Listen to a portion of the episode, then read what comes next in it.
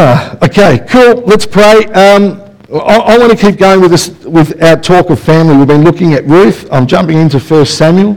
I, I think the theme of family continues all the way through, but there's something here again that we can learn as a family of people that have families at home, but also as a family as a church. There's something that God just keeps for me, keeps teaching and teaching and unpacking.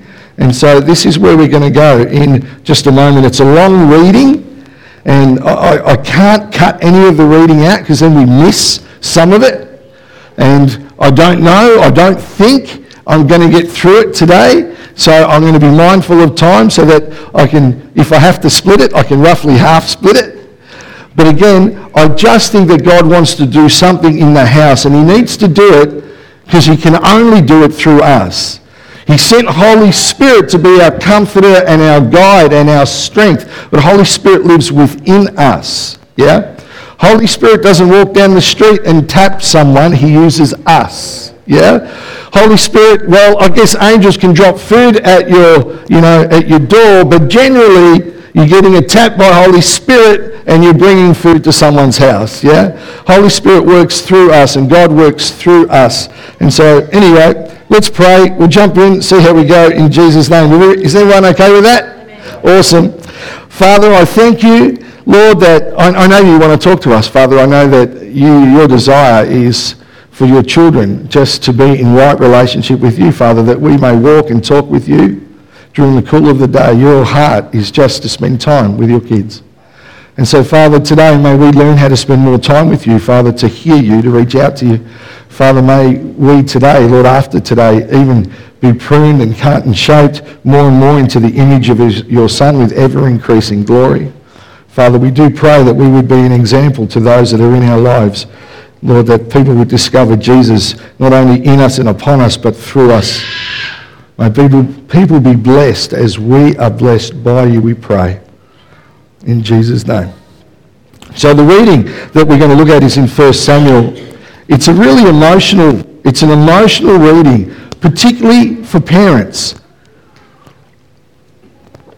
But not just parents, older parents too, you know, those that have got kids that have got siblings, older brothers and sisters, you know, this, there's some real emotion that's jam-packed in here because a, a, as we read this, there's a, the sense of there's a longing to have a child as we read it, yeah? And, and we'll, we'll, get into it in a minute.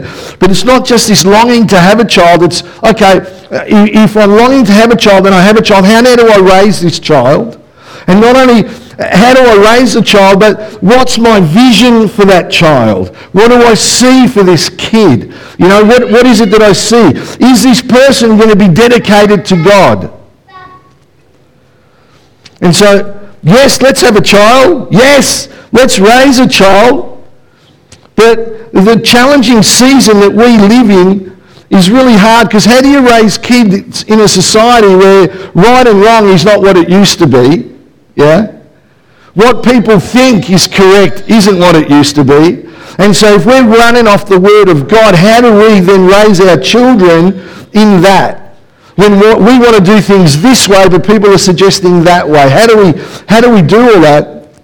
And, and then as we read, then we get to this point where there's a rejoicing for a young life because this young life somehow is fully devoted to God. And that's so, so important for all of us whether we're, whether we're a younger brother or whether we're a parent, to know that our kids can be fully devoted to God. And not just our children, but you and I can be fully devoted to God. Because that's what this reading's all about.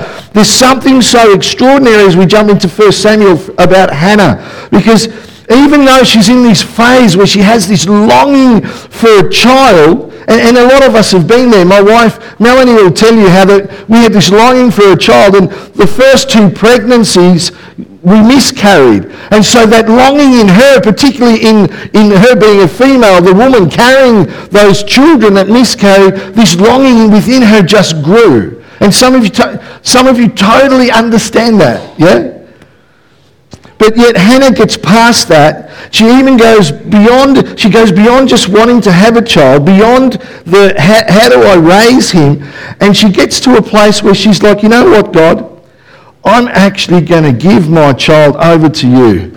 And this, this is huge. This is so huge because after all of her longing, and, and, and after beginning to understand how she has to raise him, because as we read, we, as we're about to read, she has to wean him, she turns to God and says, He's yours. I'm trusting his life in your hands. Phenomenal. So let's read. 1 Samuel chapter 1, verse 1. There was a certain man from Ramathaim, a Zuphite from the hill country of Ephraim, whose name was Elkanah, son of Je- Jeroham, the son of Elihu, the son of Tohu, the son of Zuph, Zaph, and Ephraimite.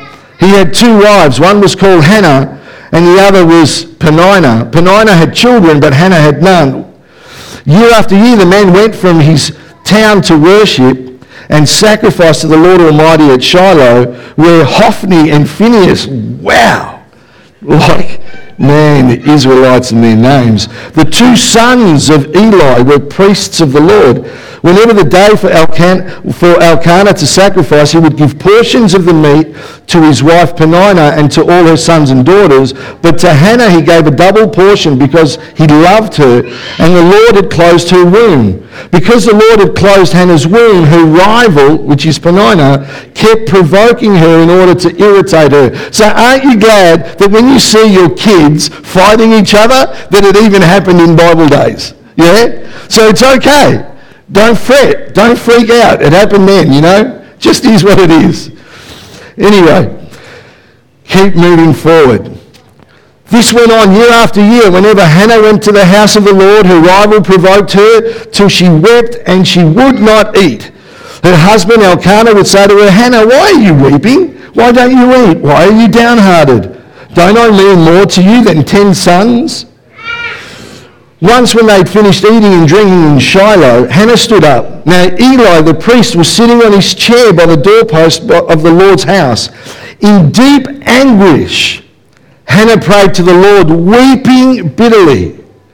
And she made a vow, saying, Lord Almighty, if you will only look on your servant's misery and remember me and not forget your servant, but give her a son, then I will give him to the Lord for all the days of his life and no razor will ever be used on his head. It's a Nazarite thing. And she kept on praying to the Lord. Eli observed her mouth.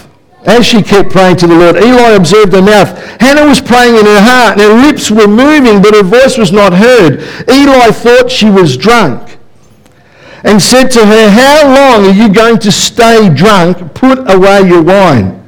Not so, my Lord, Hannah replied.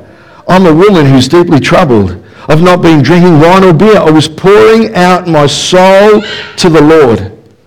Do not take your servant for a wicked woman. I've been praying here out of my great anguish and grief. Eli answered, Go in peace, and may the God of Israel grant you what you have asked.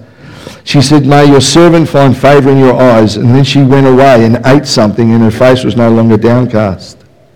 you know what I love? Like, because I'm watching my son eat, right?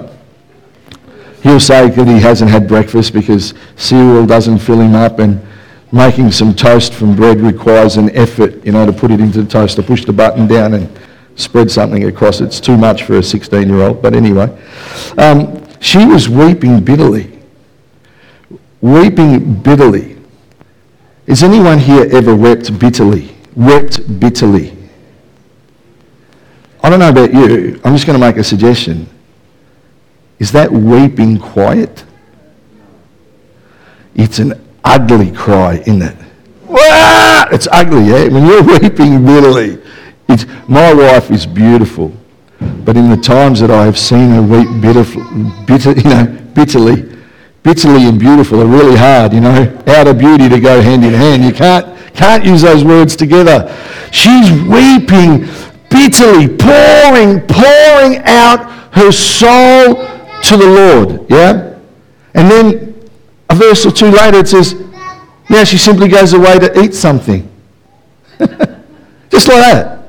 Oh, oh, that was good. I'm now going to go and have something to eat.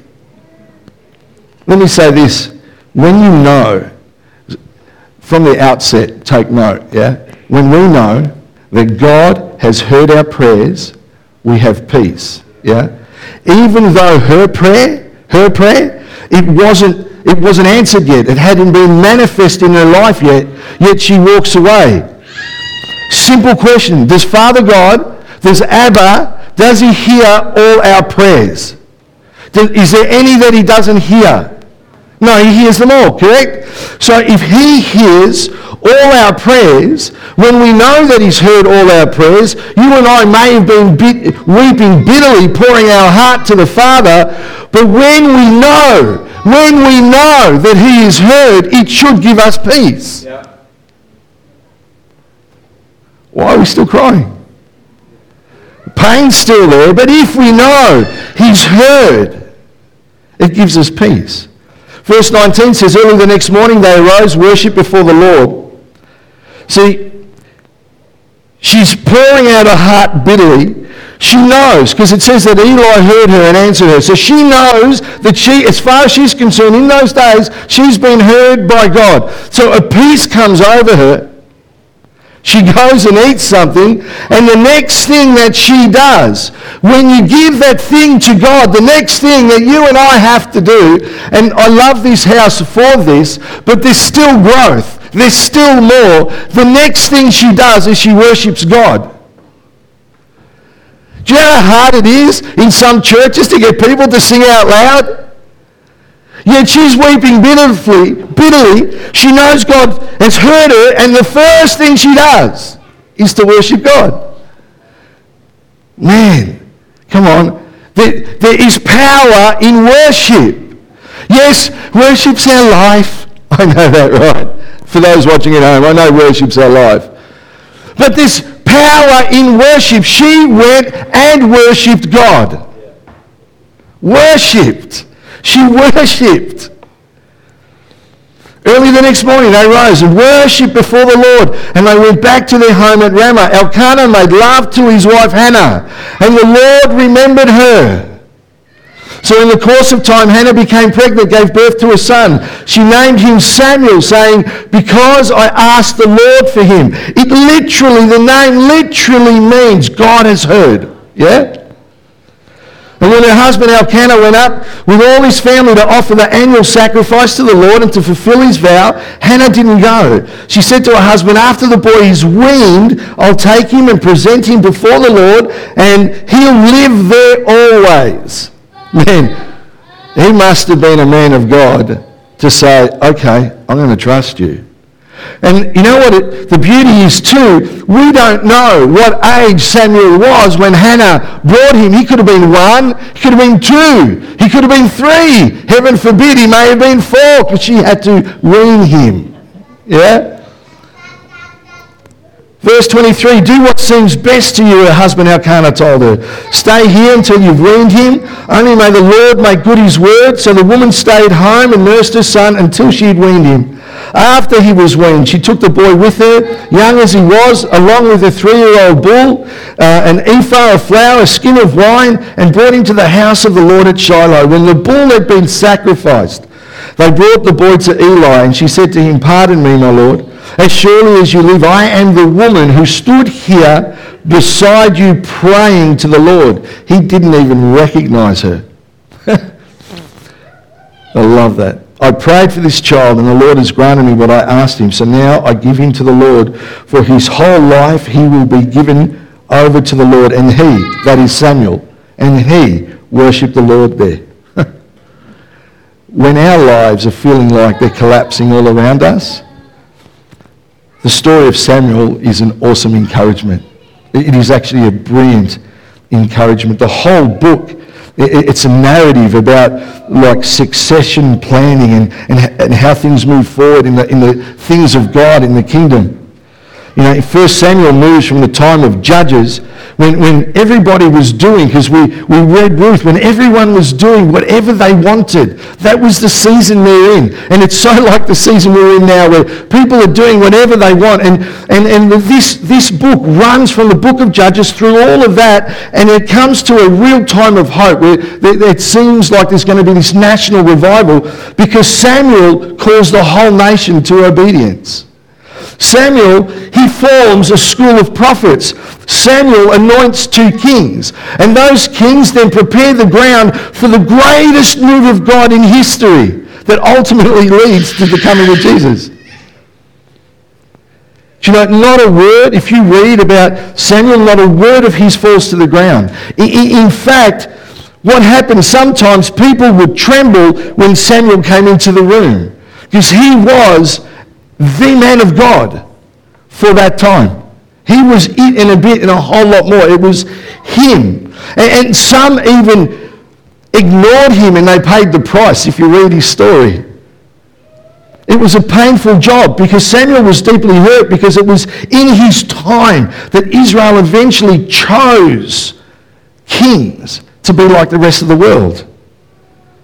But he saw victories too. You know, I love the fact that what we just read, all the way through to verse 28, it's a summary of his life. And even before he has lived a single day, verse, 20 says, verse 28 says, his whole life he will be given over to the Lord.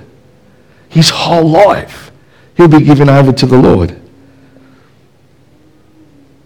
That's a word that needs to speak to all of us today that our whole life, yeah, we don't, we don't talk like that in church anymore. We can't. We've got kids, we've got jobs, we've got houses, we've got mortgages. You know, we can't do that anymore. I'm just suggesting in all of that, our whole life needs to be given over to the Lord. You know, in Old Testament times, God would speak through Samuel, he'd speak through Moses, God would speak through the specially anointed prophets at different times. The Holy Spirit was on a particular person, and if the Holy Spirit was on a person, they became the mouthpiece, the voice of God for that moment. And God, God still speaks through his, his prophetic word. He speaks, he even speaks through someone like me, believe it or not, with an Italian background. But one of the greatest things of being a Christian is that you and I, all of us, have the Holy Spirit living inside of us. So that means all of us can actually know God the way that Samuel knew God. All of us. Not just the leaders, not just the elders, not just the pastors in other churches, but all of us. All of us can know God in that same way because of the Holy Spirit. In fact, I'd go as far as to say you can't be a Christian unless you have the Holy Spirit. You can't. Because the Holy Spirit, doesn't He convince us? He guides us. He shines the light of Jesus for us and on us. You know, even the Apostle Peter declared on the day of Pentecost, he says in Acts 2, Peter replied, Repent and be baptized, every one of you, in the name of Jesus Christ for the forgiveness of, of sins, and you will. There's no maybe in that, right? There's no maybe there. And you will receive the gift of the Holy Spirit. The promise is for you and your children, and for all who are far off, for all whom the Lord our God will call. Man, I love that. So we can know, just like Samuel knew the Lord in the new covenant because of Jesus, because of the Holy Spirit in us, we can know the God's, God the same way. And once we received his goodness, once we know the Lord, then we can't just stay there. We have to keep moving, don't we? We have to, we've got to keep growing now, don't we? His whole life will be given over to the Lord. You know, I want to say this, that if we've given, if anyone here has ever uttered the words, Lord, I give you my life, any of us, that means you give him your life. Not just on a Sunday. Yeah? Not just in a Bible study. You actually give him your life more than just a few moments. It's all of our life that is given over to him, all of it. And when we do that, that will be tested. When we do that, that will be attacked. When we do that, that's going to be a spiritual battle that breaks out all around us, regardless of where you find yourself, whether you're studying or working or running a business. when we do that, we're going to face temptation in so many ways if we were prepared to give our whole life over to God. But he that is within us is greater than he who is in the world. Amen? I, when I was playing football, when I was young and young and young, and, and I was slimmer, once upon a moon, I, I played for a team called North Footscray. I don't even know why I'm telling you this. And North Footscray, um, our, you know, every club has a mascot. Ours was, we were the Red Devils. And while I was playing for the club, it used to be red and white stripes, you know, red stripe, white stripe, red, white, all that. They changed the jumper, and then in the middle of the jumper was a picture of a red devil's head. Seriously. Now, we still won premierships, but I remember some Christian friends going, how can you play for that club with that on your jumper? You're supposed to be a Christian. You know, really simply, greater is he who is in me than he who is on my jumper, yeah? In all of life, greater is he that is in us than he that is in the world, amen? You know, and this is for free. I know I'm going to offend someone that's watching at home. You can become a Christian without the church, but you cannot be an effective Christian without the church. How can I say that? Because now there are people at home saying, that's a load of crock. I'm a, I'm a good Christian. I don't go to church every week. You know what? It's really si- very simply this. Because I believe that we're family, and if we're family, we need each other. Very simply that. Why do we need a church? To be effective, because there are times where we need each other. I don't need anyone. I'm, I'm self-sufficient. I've got God. Yet pain is coming Pain will come, Bible tells us. And one day you will need someone in the family to come alongside you, just to sit with you, maybe to pray, maybe to bring food, maybe to uplift you, maybe to encourage you. Yeah? We need, you want to be an effective Christian? Be in a family in Jesus' name. Amen. And now this story, this story is a story of succession where from Samuel to David, it ultimately points to Jesus. You know, that, that we all have this Holy Spirit inside of us. But what I love about Samuel is Samuel, it says right at the end, Samuel worshipped God. He worshipped. There he worshipped. And he worshipped there the rest of his days. He, Samuel, was a worshipper. You know, before he had a ministry, his mother had just weaned him. His mother had just brought him there, had just dropped him off there, and it says that he worshipped there. Before he had anything to do with God or for God, he worshipped. If I meet another pastor that says people don't need to sing in church, I, I really think that I'm physically going to slap them. If I meet another person that goes, worship can only go for 15 minutes because people don't want to sing that long, they've got roasts to go home, I think I'm going to really, I, I think I'm going to slap them. Because God loves our worship. They say that success is 5% inspiration, but 95% perspiration. We sang a second time this morning because I knew there was something that needed to shift in the atmosphere for this word. And at the end of it, I'm thinking, wow, I'm feeling a little bit warm now. Right? If you don't believe me, come closer. Sometimes we have to work at some small things. And Samuel had the ability to be faithful at the house of God. There are people that you're going to meet in life that talk a big game that do nothing, but there are others that just follow through with their whole life. And you know they've given it to the Lord. You know. You just know. If you've devoted all of your life to Jesus, you'll have no regrets. I promise you. You'll have no regrets. In fact, the only regret that you and I will ever have is that we didn't give our whole life to Jesus sooner. The only regret. Because what's the key to this incredible life that Samuel lives? His life that's handed over to the Lord. And I think it's really clear. And I think it's really simple. It's this. You ready? Hannah prays for him. Hannah prays for him. Hannah prays for him. Hannah prays for godly offspring.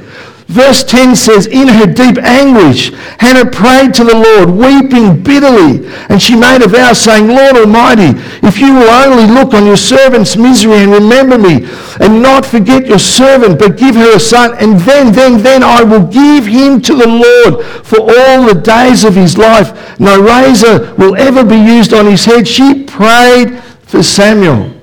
What a blessing it's been for those of you that have been brought up in a Christian home.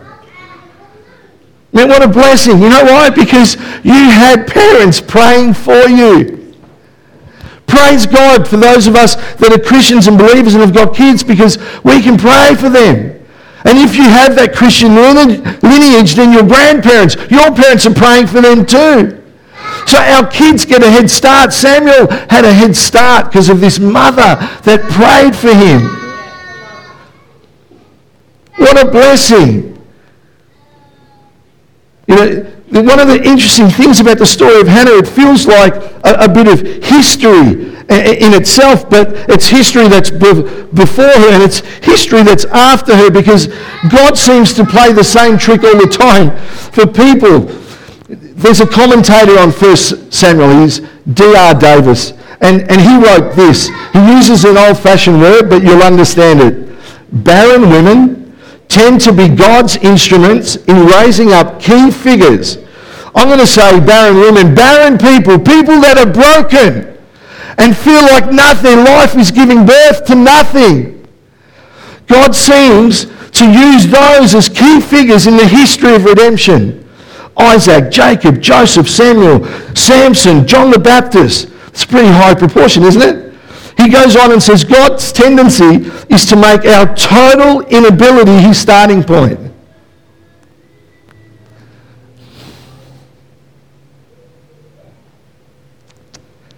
our total inability.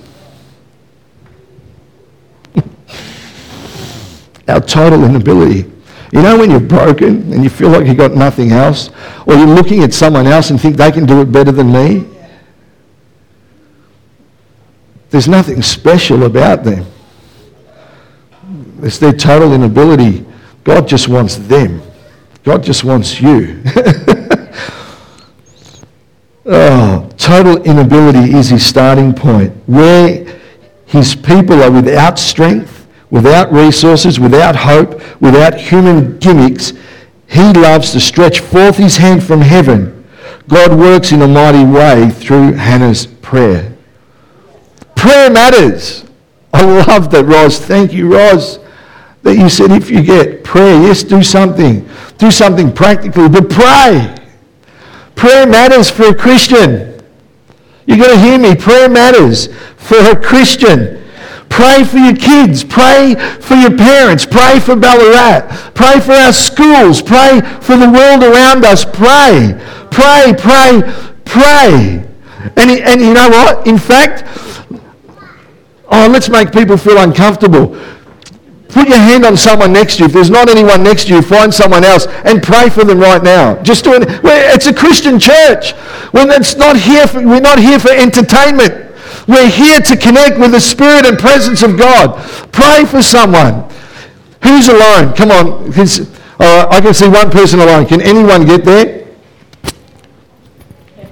thank you. And just pray. Pray out loud. Seriously. Pray, pray, pray. Pray for that person.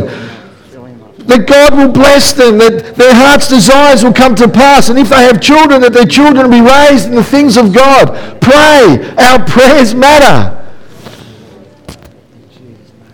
Bless you, bless you, bless you. bless you, bro. Father, bless Rick, I pray. God, his business, his family, his kids. Pray, pray, pray, pray. It says in verse 16, 1 Samuel, do not take your servant for a wicked woman. I have been praying here out of great anguish and grief. The world is never going to understand prayer. The world is never going to understand devoted prayer. The world will never understand a parent's devoted prayer for their child. The world will never, ever understand any of that. It's just a good thing to pray, but the world just doesn't get it. And so here's Hannah. She's praying. She's committed to the Lord. And who is it that doesn't understand? Who is it? It's the top, the top leader in the nation. The person that doesn't understand is the one that you would think would be the most committed man to prayer. Like he was it. He should have been the most committed man to prayer in the land. And yet he thinks that Hannah's drunk. Man, how can you miss that? He can't recognize that there's a mighty intercession taking place in his midst. The world, oh, the world always thinks the worst of the church. The world always thinks the worst of the church. Yet Jesus died for the church, and the world hates it. And here's Eli. This woman's praying, yet Eli had the spirit of the world in him. It was in him. She's there praying. She's no position. She's got no power except for her relationship with God. She's crying out to God. And there's Eli, this powerful man. The top priest is the one that everyone looks to, and yet the spirit of the world is in him and he's looking down on Hannah. The world always thinks the worst of the church. And worse still, here we go again. There are some so called Christians who do the same as well. That's the spirit of the world.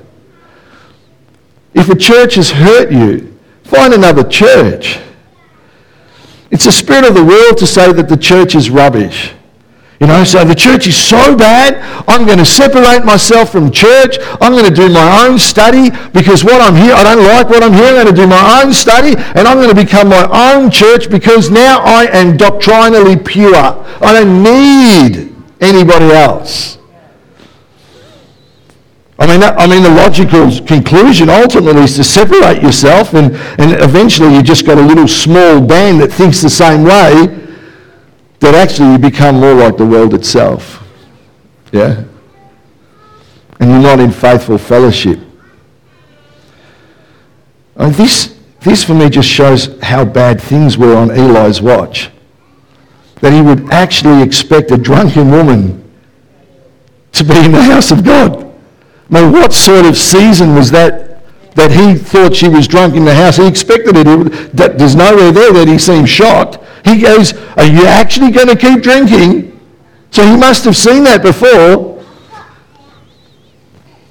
By the time we get to chapter 2, there's even more stuff that's going wrong with sin and a whole bunch of stuff. And it all happens around the courts of the Lord.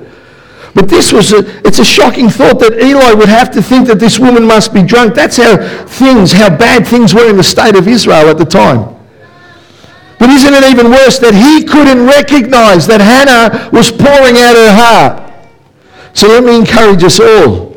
Teach your kids this, yeah? Teach your youth, your cousins, your friends. Teach, if you've got kids, people that you know in other churches, teach them this. It teach those that are new in faith this. Pour your heart out to the Lord. Pour your heart out to the Lord. Psalm 100, verse 4 says that we enter his gates with thanksgiving. Yeah? And then the NLT says, go into his courts with praise. Give thanks to him and praise him.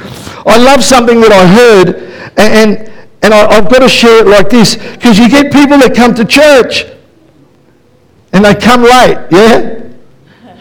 And they go, we didn't get anything from the worship. The message was okay, but it wasn't for me today. They didn't sit in the worship. They actually came late. And again, because people are thinking I'm picking on them and I'm not. This is not criticism, it is commentary. They will sit outside of the worship of God and wonder why they're not in the presence of God and not experiencing what everybody else is saying. Did you feel that? No, I did. But the word tells us that, don't we? Right here, we enter his gates with, thank you, God. I love you. You are my everything. And then when we get there, it says, now go into his courts with praise. Oh, God, I just want to give it out. So we end up in a place in the presence of God. Yeah? And so when someone like me, whoever it is, gets up to speak, you think, oh, man, he's talking to me. God's doing a work in my heart. And then someone walks in and goes, oh, today was okay. They didn't come through the gates. They didn't enter the courts. And so they don't find themselves in the presence because they didn't worship into his presence like we're supposed to. Praise God, Stephen. He inhabits the praise of his people, doesn't he? I mean, I know we start late here, but that's not an excuse. We start late because, you know what, we want to bring the whole family into the presence of God. We don't want half the people to sit there and think, oh, no, it wasn't all that good. It wasn't like last week. Well, last week you came on time. Last week you sat in worship. Yeah, it's not a time thing. It's, it's the worship thing. It's the giving of yourself to God thing. It's entering through his gates. It's stepping now into his courts and discovering now I'm in the presence of God. And it's in his presence that he speaks. It's in his presence that he changes things. It's in his presence that he gives us dreams and visions. It's in his presence. I used to drag my kids to church. Oh, this is when they sleep. Bah humbug. In the presence of God. Devoted to the Lord. Jesus cried out in prayer so much that the word says that people were probably, I think, they were uncomfortable because Oh, when someone's pouring out their heart to God, it's a good thing. But Hebrews tells us, 5 7, when Jesus was here on the earth, he offered prayers and pleadings with the most silent, couldn't hear him, voice that even the person next to him wasn't able to understand what he said. Why is it that when it comes to God, that we allow our character to dictate how we worship him? Why do we do that? Jesus himself, he offered prayers and pleadings with a loud cry to the one who could rescue him from death. We're his children. We're seated in heavenly places with him. I am no longer a sinner. I was a sinner, but I've been saved by the blood and what he did there. But you know what? Each and every day I face an enemy. Yeah, that his only job is to steal, to kill, and to destroy my faith. I need to be in the presence of God. I need to be walking through the gates, ending up in the courts, finding myself in his presence. And if Jesus, even Jesus, loud crying,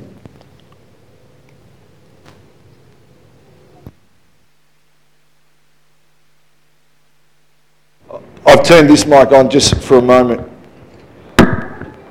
because otherwise I'll blow the speakers. You know what a loud crying sounds like?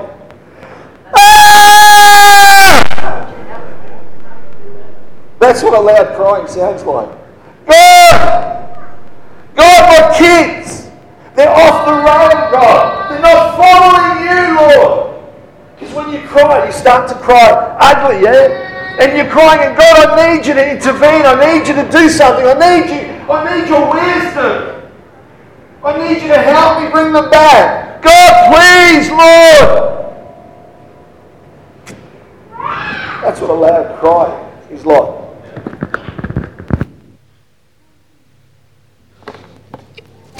Maybe some of us need to learn the art of loud crying. I'm just putting it out there. We're all different and we intercede and we can pray quietly, don't we? I know that. But there are just some times where we have to come broken before the Lord. Hannah, Hannah's weeping bitterly. She's making noise. She's making noise, but her words are silent because her lips are moving. We already worked out between us that if you're weeping bitterly, it's loud. Yeah, you don't weep bitter, bitterly and it's silent. So she's weeping. She's like, ah, and this guy, Eli, can't recognize the activity of God. I mean, God's preparing one of the great moves of God in history from Hannah's child, Samuel, to David, to the son of David, to the cross, to our access to the King of Kings. And this, this is God at work all around Eli. And he says, What's wrong with you? Are you drunk? Did you know when the Holy Spirit came upon the, the disciples that even they, they, people thought they were drunk? How far can we be from the heart of God sometimes? So let me ask you a sobering question. oh, look at that. I knew I wouldn't finish today. How's your prayer life? How's your prayer life? How's it going? Like, how's it going? Because God will talk to you about you. And if He talks to you about anybody else, it's uplifting, it's encouraging, it's strengthening, it's comforting. Anything outside of those four, it's not from God. New Testament, God, uplifting, strengthening, comforting, yeah? That's how He speaks to you, for you and for others anything outside of that, we don't follow an Old Testament God. If you follow a God like that, this is not the house for you. Those at home, not the house for you. We believe something very different here. Yeah? How's your prayer life? Because let me encourage you, he's a good listener. And he's listening now. I mean, I just need to encourage someone right now that you may, maybe you don't have the words when you're praying, but you're crying out to God, like Hannah. Sometimes there's only tears when you start praying. You know, those tears have a voice. At this conference yesterday, as we did the prayer tunnel, there was a young girl crying, and I heard God so clearly. And I said, God has not just seen, but He has heard your tears. And man, then it was all over, Red Rover. Finished. The reality of that, God's love broke her. God hears and he sees. 2 Kings 25, 20 verse 5. Go back and tell Hezekiah, the ruler of my people, this is what the Lord, the God of your father David says, I have heard your prayer and seen your tears. I will heal you. Maybe we need to learn the art of pouring out our heart to the Lord. Psalm 40 verse 1, I waited patiently for the Lord. He turned to me and he heard my cry. Those tears have a voice. Father hears those tears. Who remembers Rich Mullins? Yeah, I'm too old. Anyway, Christian singer. In his song, If I Stand, he wrote these words If I weep, let it be as a man who is longing for his home. Romans, in the same way, the Spirit helps us in our weakness. We do not know what we ought to pray, but the Spirit Himself intercedes for us through wordless groans. I don't know how I can emphasize it anymore. Groans, cries, heart. God's a God, He's a Father. When my kids are crying, they don't hold back, they cry. Not now, now they're men. But when they were children, thought I'd fix that quickly. I know how pray that way with groans. And many of you probably do. Yeah. Some of us have to learn to worship. We've got to lean into worship. Some of us have to learn how to cry and cry out. God hears our prayers. The world will mock us, but not everyone will mock us. Not everyone will fail to see what God is doing. Not everyone will be an Eli. I'm going to ask the team to come forward, please, the worship team.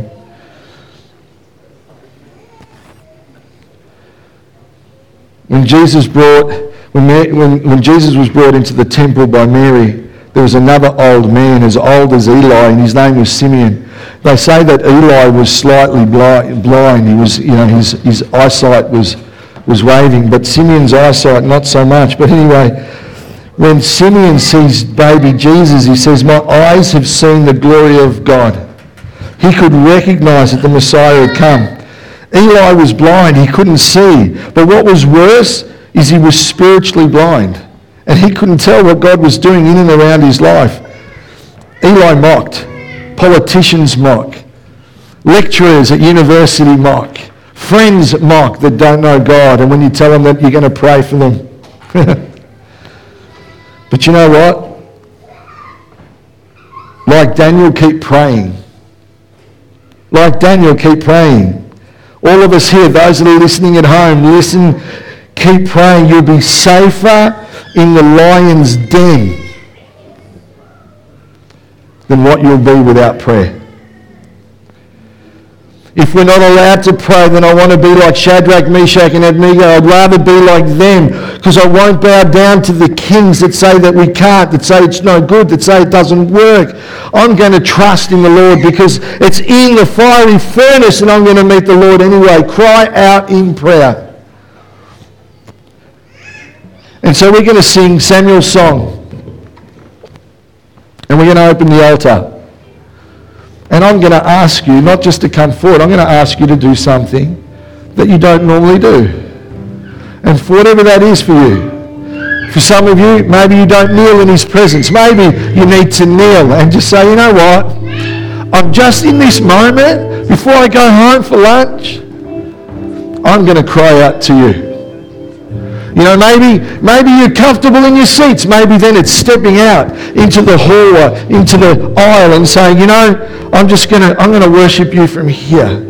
Maybe you don't raise your hand. So maybe today, maybe today you're pouring out of your heart. He's just saying, okay, I'm just going to do something that's going to cost me something. I'm going to bring a sacrifice of praise.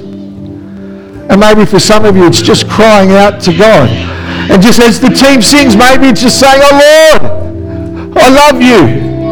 I don't have the words, I don't have the voice, but I love you. We have to lean in and we have to worship because we enter, yeah, his gates with thanksgiving and then we go on to his courts with praise. And in that place we find his presence. So are you hungry for his presence? So we're going to worship. However you need to do it, you do it. Whatever this I ask you, and I heard this and it was beautiful. If it makes no sense to you, observe but do not judge. If it makes no sense to you, watch but don't judge anyone else. But if you know what your limitation is, step past it today and see what God does in Jesus' name. Amen.